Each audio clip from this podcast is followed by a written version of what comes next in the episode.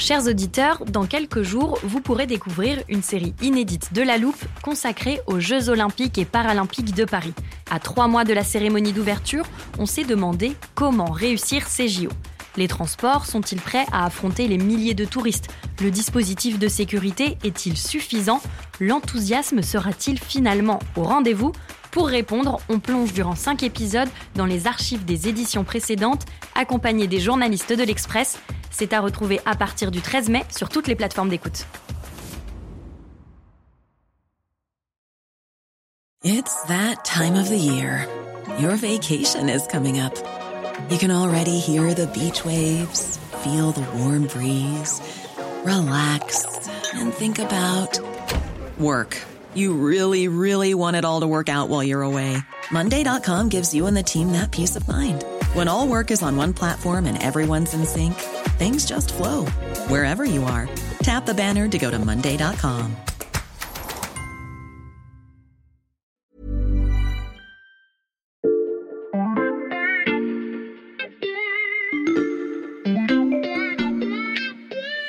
Salut, c'est Xavier Yvon. Nous sommes le mardi 7 mars 2023. Bienvenue dans La Loupe, le podcast quotidien de l'Express.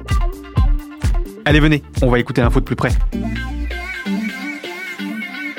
Oui, ça y est, nous sommes le 7 mars. Cette date que vous entendez en boucle depuis des semaines, qui est entourée en rouge dans le calendrier des syndicats, c'est le jour où ils espèrent faire basculer la mobilisation contre la réforme des retraites. Depuis le début, à la loupe, on tente de vous apporter des réponses aux questions que pose ce débat. Y avait-il d'autres voies que le recul de l'âge légal de départ? Pourquoi le gouvernement passe-t-il par un texte budgétaire? Pourquoi le chahut est-il du côté des députés et le calme du côté des syndicats? Alors que pour le moment, rien n'a fait reculer le gouvernement, aujourd'hui c'est le bon jour pour explorer la question à laquelle les syndicats aimeraient avoir la réponse que faudrait-il pour que la tendance s'inverse et que l'exécutif abandonne sa réforme des retraites? Dans cet épisode, on vous donne les ingrédients nécessaires pour que la mayonnaise de la mobilisation prenne, des ingrédients que l'on trouve dans la recette de mouvements qui, par le passé, ont gagné la bataille de la rue. La liste de ces composants n'est pas très compliquée, mais comme pour une mayonnaise, il faut tout maîtriser.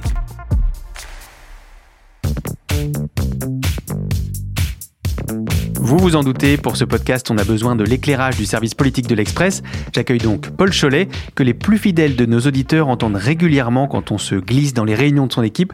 Salut Paul. Salut Xavier. Mais on aura également besoin de l'expertise du service société. Alors j'ai convié son rédacteur en chef Étienne Girard. Salut Étienne. Salut Xavier. Alors je prends un instant pour expliquer à nos auditeurs comment va fonctionner cet épisode. Avec Paul, on va commencer par se plonger dans le passé, essayer de comprendre quels ont pu être les ingrédients d'une mobilisation réussie, et ensuite, avec toi Étienne, on va regarder si aujourd'hui ces ingrédients nécessaires sont réunis. Alors je te laisse prendre des notes et on se reparle après. Ça marche, bah, j'ai mon carnet juste là, je vous écoute. Paul, toi non plus, tu n'es pas venu les mains vides. Tu as apporté la Bible du service politique, un peu plus volumineuse qu'un cahier. On y trouve les archives des élections passées, des photos, des anecdotes et parfois même des extraits sonores. Bref, toute la mémoire de la vie politique française. J'ai avec moi, les marque-pages sont prêts, il y a plein de pages à ouvrir, euh, on est prêt. Je vois ça. Alors, on commence. Quel est le premier ingrédient qui permet à la rue de faire plier le gouvernement? Alors en fait, il y a un ingrédient principal euh, qu'on retrouve euh, dans toutes les contestations sociales qui aboutissent au retrait d'une réforme contestée. C'est vraiment le blocage de l'économie. Mhm. Pour une raison très simple, c'est que qui dit économie bloquée euh, dit quotidien des Français impactés. Et cette mobilisation du pays peut faire chuter un gouvernement sur tel ou tel projet de loi euh, particulier. Hmm. Alors je vais ouvrir ma Bible, justement, là j'ai un marque-page euh, qui m'attend, et on va revenir en 2010. Euh, Nicolas Sarkozy, le président de la République, François Fillon est son Premier ministre, et le gouvernement décide de réformer les retraites pour reporter l'âge légal de départ à 62 ans. Mhm. C'est évidemment pas une réforme populaire, les Français descendent dans la rue, et pourtant, la loi est votée, elle est promulguée, elle entre en vigueur, et toute cette mobilisation finit par s'étioler et s'éteindre euh, assez tranquillement. C'est fait, donc. La réforme des retraites a été solennellement adoptée au Sénat. Pour l'adoption 177 contre 151, le Sénat a adopté. Donc quelque part, ça montre que la rue, euh, ça ne suffit pas. C'est un ingrédient important, mais c'est pas suffisant pour qu'un gouvernement lâche l'affaire et euh, abandonne une réforme. Ok, donc on note uniquement des manifestations, quel que soit le nombre de personnes dans la rue, ça n'a jamais marché. Ça ne marche jamais, sauf exception. Ah. L'exception, là, il faut encore changer de page et changer de marque-page. Et là, cette fois, on va en 1984. À l'époque, la France est gouvernée euh, par les socialistes. C'est lors du premier mandat de François Mitterrand. Et euh, le gouvernement décide de créer un grand service public de l'éducation nationale et décide d'intégrer les écoles privées dans ce grand service public. Alors c'est un sujet extrêmement sensible en France. On a euh, à Paris près de 2 millions de personnes qui descendent dans la rue en juin 84, avec des évêques qui descendent dans la rue. Et là, le gouvernement plie. Mais le gouvernement plie car le sujet est extrêmement euh, symbolique et quelque part, on a un pays qui risque de se diviser, de se fracturer sur un sujet qui est très éruptif au vu de notre histoire. Et donc le gouvernement, par sécurité, préfère revenir en arrière. Hmm. Par contre, 84, c'est l'unique contre-exemple. Sinon, la règle posée, elle est assez simple. Pas de blocage de l'économie, pas de recul du gouvernement. Mais après, t'en fais pas, Xavier. Je vais en venir aux exemples de grandes grèves et de grands blocages qui ont fait reculer un gouvernement. Et à quelle date donc tu vas aller dans ta Bible du service politique? Alors il faut remonter assez loin dans la Bible, puisqu'il faut remonter en 1953, en pleine guerre froide. Alors à l'époque, le gouvernement, il use une règle aussi vieille que la politique, c'est on va réformer l'été, les Français vont se rendre compte de rien.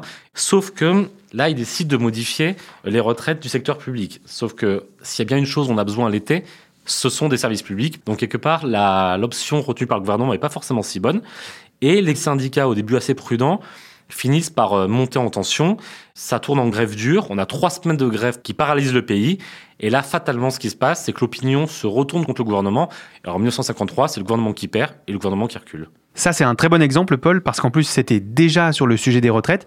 Euh, je vois que tu as mis d'autres marque-pages bleus. Pour quelle date? Je vais commencer par la plus connue des Français, c'est 1968, avec cette grève étudiante qui aboutit à une grève générale et une mobilisation des salariés. On, on arrive, je crois, à presque 10 millions de grévistes en France, et ça débouche sur les fameux accords de Grenelle et un recul fort du gouvernement, même si en parallèle, euh, l'Assemblée nationale est dissoute, donc c'est toujours un peu compliqué, mais en tout cas, le gouvernement recule et cède aux manifestants. Si on avance de quelques pages, il y a aussi 2006. Ça, je crois que je sais ce que c'est, le CPE, le contrat première embauche. Voilà, c'était un contrat de travail qui était exclusivement destiné aux moins de 26 ans, Mhm. euh, dont le contrat pouvait être rompu presque de plein droit par l'employeur durant les deux premières années. L'argument du gouvernement était de dire, si on peut licencier facilement, on peut embaucher facilement des jeunes qui ont du mal à trouver un premier emploi. Mhm. Les jeunes n'en voulaient pas. Et très rapidement, la situation s'embrase. Les lycées se mettent en grève, les facs surtout se mettent en grève. L'opinion publique prend parti pour les jeunes et pour la mobilisation sociale. Et Jacques Chirac, au crépuscule de son second mandat, recule. Mhm. Après, j'ai d'autres marque-pages. euh, les exemples, en, en réalité, ils sont très nombreux. On peut par exemple parler de 2014 avec le mouvement euh, contre l'écotaxe. On peut parler aussi du mouvement des Gilets jaunes qui, par ses conséquences un peu sécuritaires, ont poussé le gouvernement à, à reculer. Donc, quelque part, voilà, quand on égrène les pages de notre Bible, les exemples ne manquent pas. Oui, mais Paul, je t'avoue que je suis un peu surpris parce qu'il y a une date dont tu n'as pas parlé. Oui, c'est 95, c'est un peu la, mère des batailles, la mère des contestations sociales, parce que c'est un espèce d'exemple de référence absolue aujourd'hui pour les syndicats et pour la gauche politique, parce que euh, il y a une réforme des retraites sur les régimes spéciaux, avec de grandes manifestations, avec de fortes grèves dans les services publics notamment dans les transports publics, mais pas que. Cheminots, étudiants, lycéens, électriciens et gaziers, employés de France Télécom et chômeurs ont uni leur voix pour exprimer leur mécontentement. La France s'installe dans les grèves, des grèves qui s'étendent. Nous sommes euh, dans une situation euh, de blocage et d'affrontement. Il faut en sortir. Et le gouvernement Juppé recule et abandonne sa réforme. Bon, il y en avait beaucoup, mais je vois qu'on a fait le tour des dates marquées d'un post-it bleu. Ouais, parce que le blocage économique, c'est vraiment l'ingrédient euh, principal, souvent indispensable, mais c'est pas le seul. Il y a plein de petits ingrédients qui viennent mettre de l'huile sur le feu et qui peuvent pousser un gouvernement à abandonner un projet.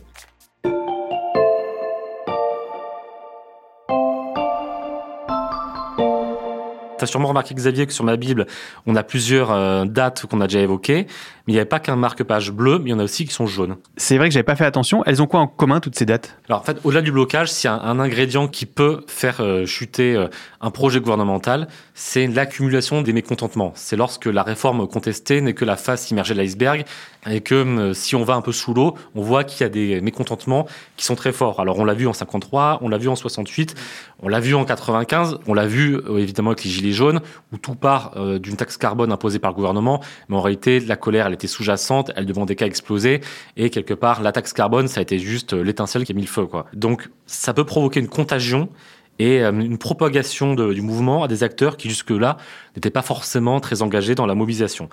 Et ça, ça va de pair avec un autre ingrédient très important. Lequel? Ben, C'est le soutien de l'opinion publique. Mhm. Alors, euh, si on reprend un peu nos pages dans notre Bible, on voit que ça ne suffit pas, mais c'est fondamental. En 2006, par exemple, la France est bloquée en raison du contrat première embauche, mais l'opinion publique est contre le CPE. Et donc, elle accepte les, les blocages, elle accepte euh, les perturbations dans les lycées et dans les facs, et donc ça contribue à faire échec au projet de loi. Donc, c'est important que l'opinion publique soutienne la mobilisation. Pourquoi? Parce que si on reprend une mobilisation récente, celle contre le mariage pour tous en 2013, cette mobilisation a donné lieu à de larges manifestations en France, mais en réalité, à l'époque, selon les sondages, il y avait une majorité de Français qui étaient en faveur de l'ouverture du mariage aux couples de personnes de même sexe, il y avait une majorité de Français qui étaient pour l'adoption par les couples homosexuels.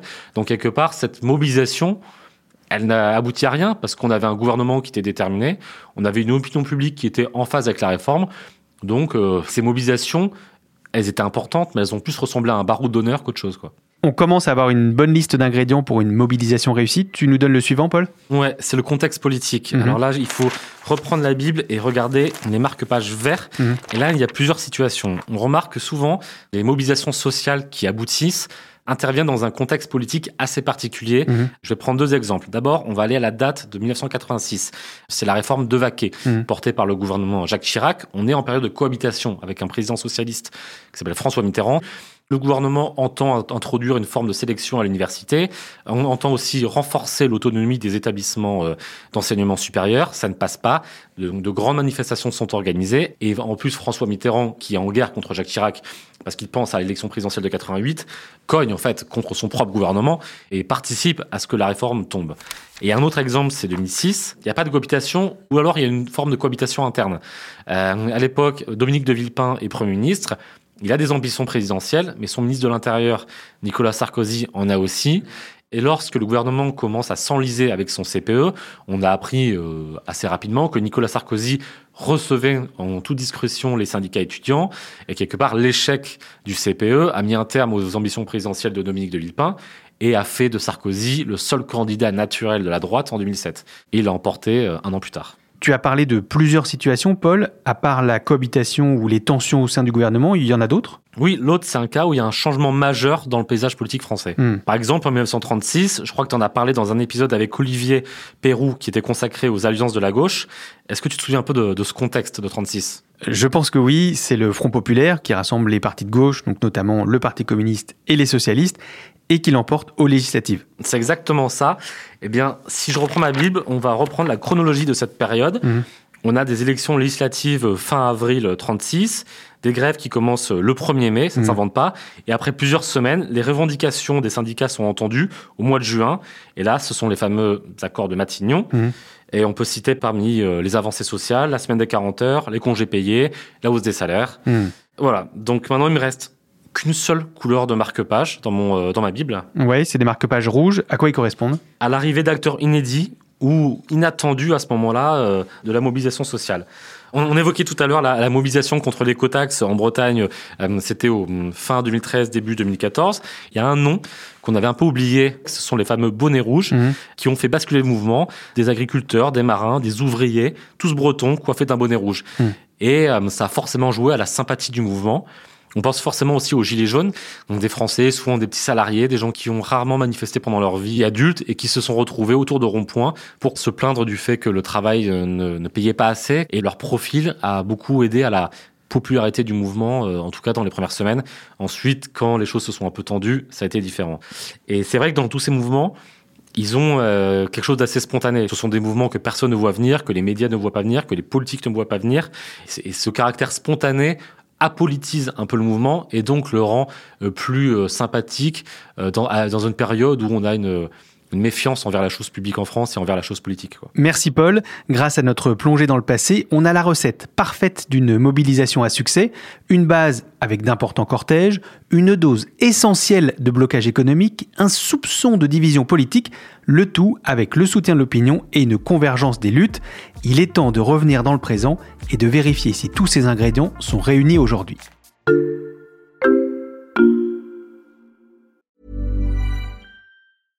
Hiring for your small business? If you're not looking for professionals on LinkedIn, you're looking in the wrong place. That's like looking for your car keys in a fish tank. LinkedIn helps you hire professionals you can't find anywhere else, even those who aren't actively searching for a new job but might be open to the perfect role. In a given month, over 70% of LinkedIn users don't even visit other leading job sites. So start looking in the right place. With LinkedIn, you can hire professionals like a professional. Post your free job on linkedin.com/people slash people today.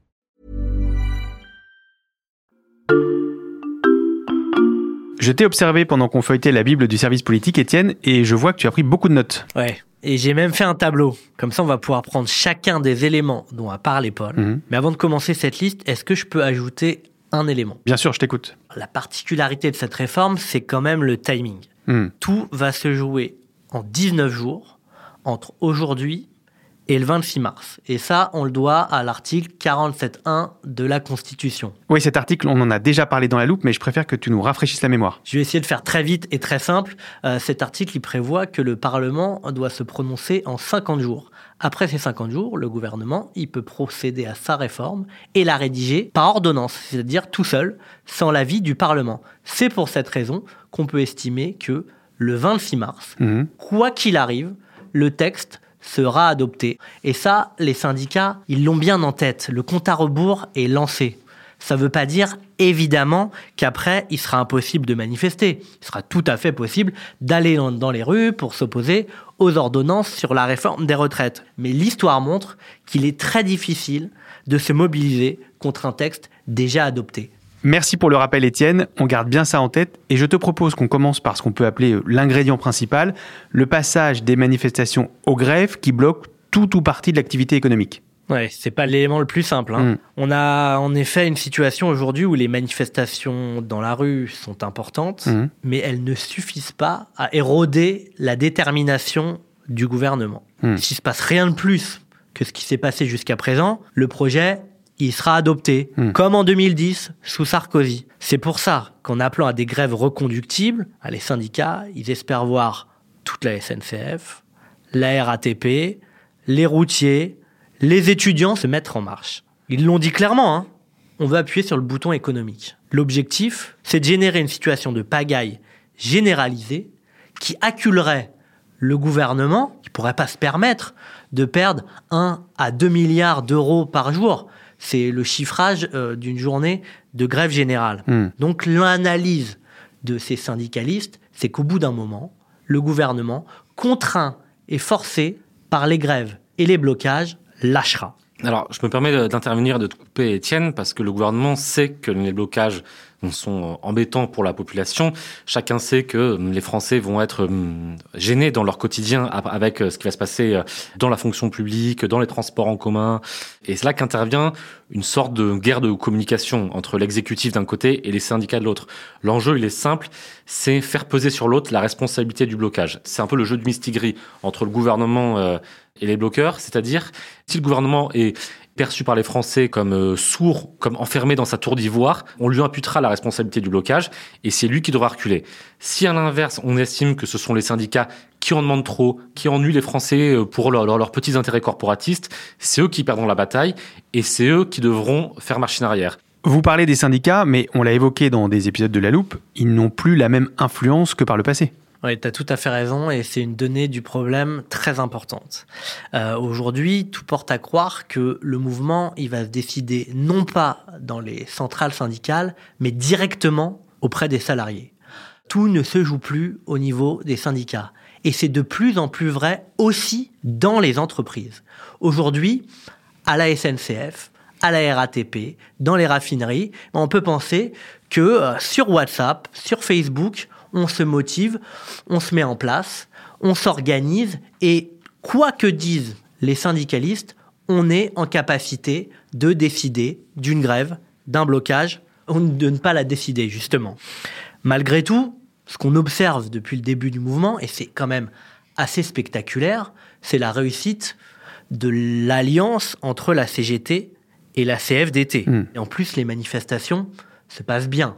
Très peu de heurts, très peu de violence. La CFDT a une force mobilisatrice très importante. C'est en partie grâce à elle que le mouvement est aussi massif.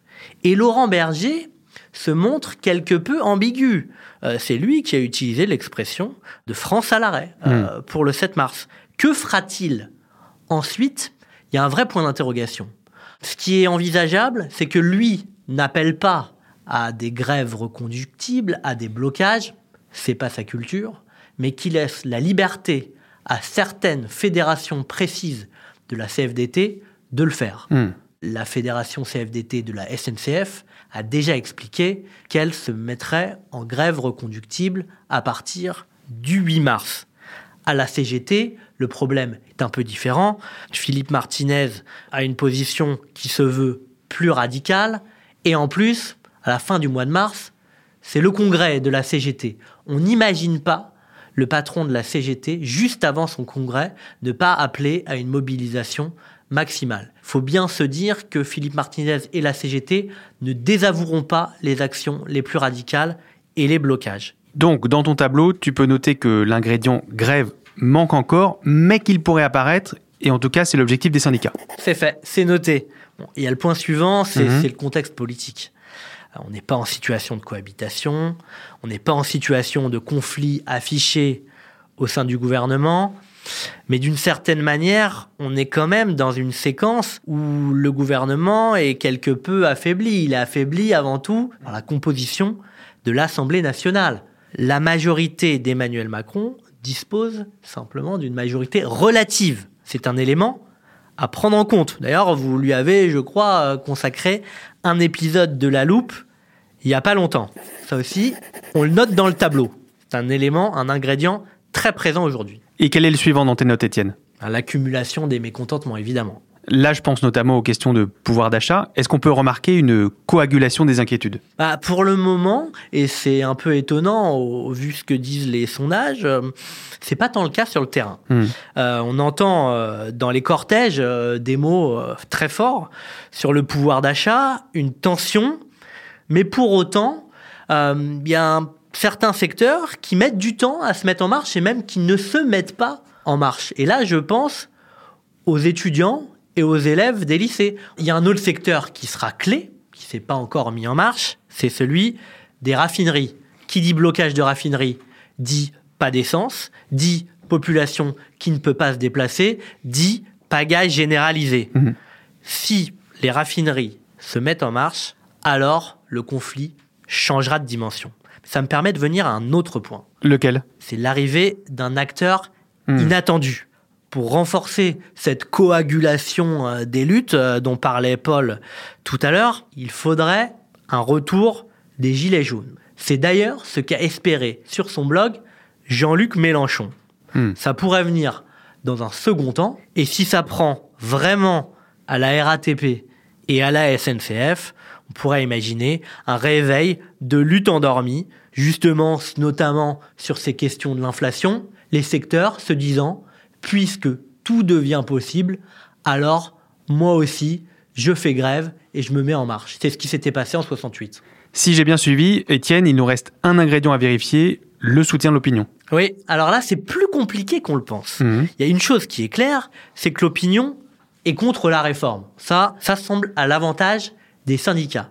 Mais il y a un élément euh, qui est quand même euh, assez saisissant, c'est que aujourd'hui, quand on interroge les gens, ils disent à deux tiers, un tiers qu'ils sont contre la réforme, et en même temps, à une large majorité, ils pensent que le gouvernement ira au bout. Ça veut dire plusieurs choses. Ça veut dire, d'une part, on n'en a pas parlé jusqu'à présent, mais que le fait que ce programme politique ait été validé lors d'une élection présidentielle et dans une moindre mesure lors des élections législatives, ben ça a marqué les gens. Puis l'autre élément, c'est que le gouvernement est considéré comme toujours extrêmement déterminé à faire adopter son projet. Évidemment, si ce sentiment de résignation il vient à diminuer, alors ça changera beaucoup de choses. Parce que quand on a de l'espoir, on est d'autant plus déterminé à aller dans la rue, à se manifester, à bloquer. Ce sera un élément fondamental en n'oubliant pas que même si il y a des millions de personnes dans la rue, même si l'économie est bloquée, si le projet est voté, alors il pourra entrer en vigueur. Notre tableau est complet. On a compris que même si plusieurs ingrédients étaient réunis pour mijoter une contestation efficace, il reste encore beaucoup d'inconnus. Merci à tous les deux. Merci Xavier. Merci Xavier. Paul Cholet du service politique de l'Express et Étienne Girard, chef du service société. Tous les articles de la rédaction pour suivre et comprendre la réforme des retraites sont à retrouver sur l'express.fr. C'est donc le bon moment, chers auditeurs, pour vous abonner à l'offre numérique pour 1 euro le premier mois. Et si vous aimez les épisodes où l'on regarde vers le passé pour éclairer le présent, je vous conseille de suivre La Loupe sur la plateforme d'écoute de votre choix, par exemple Deezer, Apple Podcast ou Podcast Addict. Vous pouvez aussi nous écrire à la loupe at l'express.fr. Cet épisode a été écrit par Charlotte Barris, monté par Mathias Pengili et réalisé par Jules Cro. Retrouvez-nous demain pour passer un nouveau sujet à la loupe.